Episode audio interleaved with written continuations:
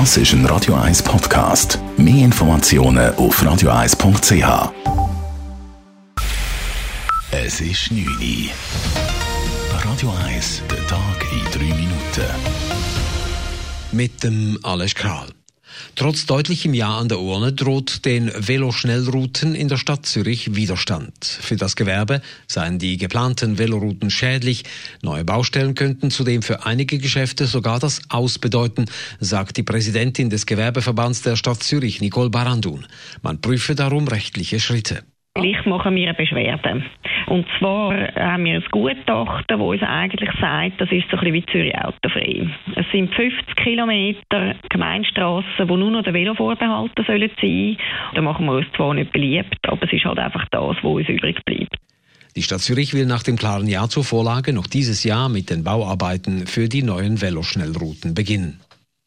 Es waren die Frauen, welche zur Ablehnung des Jagdgesetzes mehrheitlich beigetragen haben. Dieses hätte den Wolfsschutz gelockert. Sie haben laut einer Befragung im Auftrag von Tamedia den Ausschlag zum Nein gegeben. Bei den Männern hielten sich Gegner und Befürworter in etwa die Waage. Wäre es nach den Schweizer Frauen gegangen, dann wäre auch die Vorlage zur Beschaffung der neuen Kampfjets abgelehnt worden. Hier haben 55 Prozent der stimmenden Frauen den Kampfjetkauf abgelehnt. 45 Prozent sagten ja. Bei den Männern war das Verhältnis genau umgekehrt.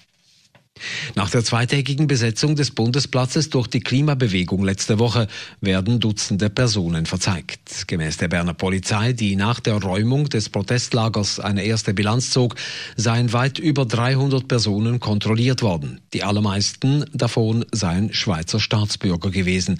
85 Personen seien für weitere Abklärungen in Polizeigewahrsam genommen worden.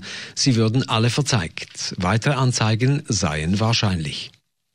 Im Zürcher Sexgewerbe gelten ab dem 1. Oktober verschärfte Corona-Maßnahmen. Freier müssen sich ausweisen und eintragen, um das Contact Tracing sicherzustellen.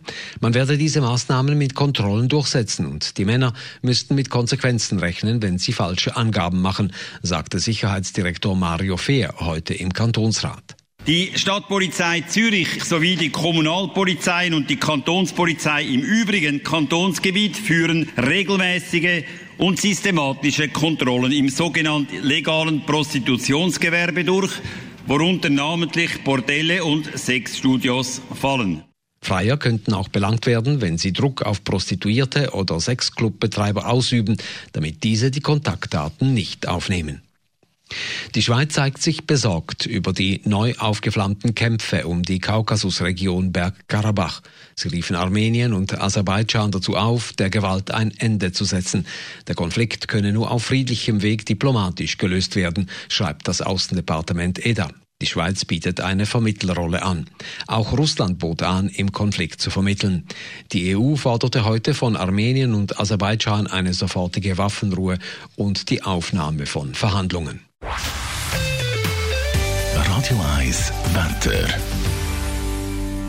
In der Nacht kommt es regnen und morgen am Dienstag ist es dann vor allem am Vormittag noch grau und zeitweise auch nass.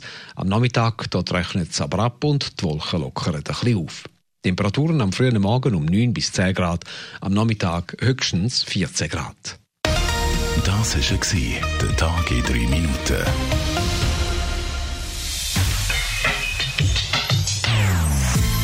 Non-Stop-Musik auf Radio 1.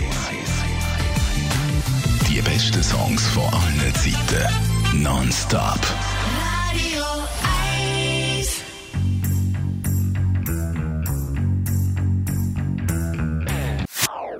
Das ist ein Radio 1 Podcast. Mehr Informationen auf radio1.ch.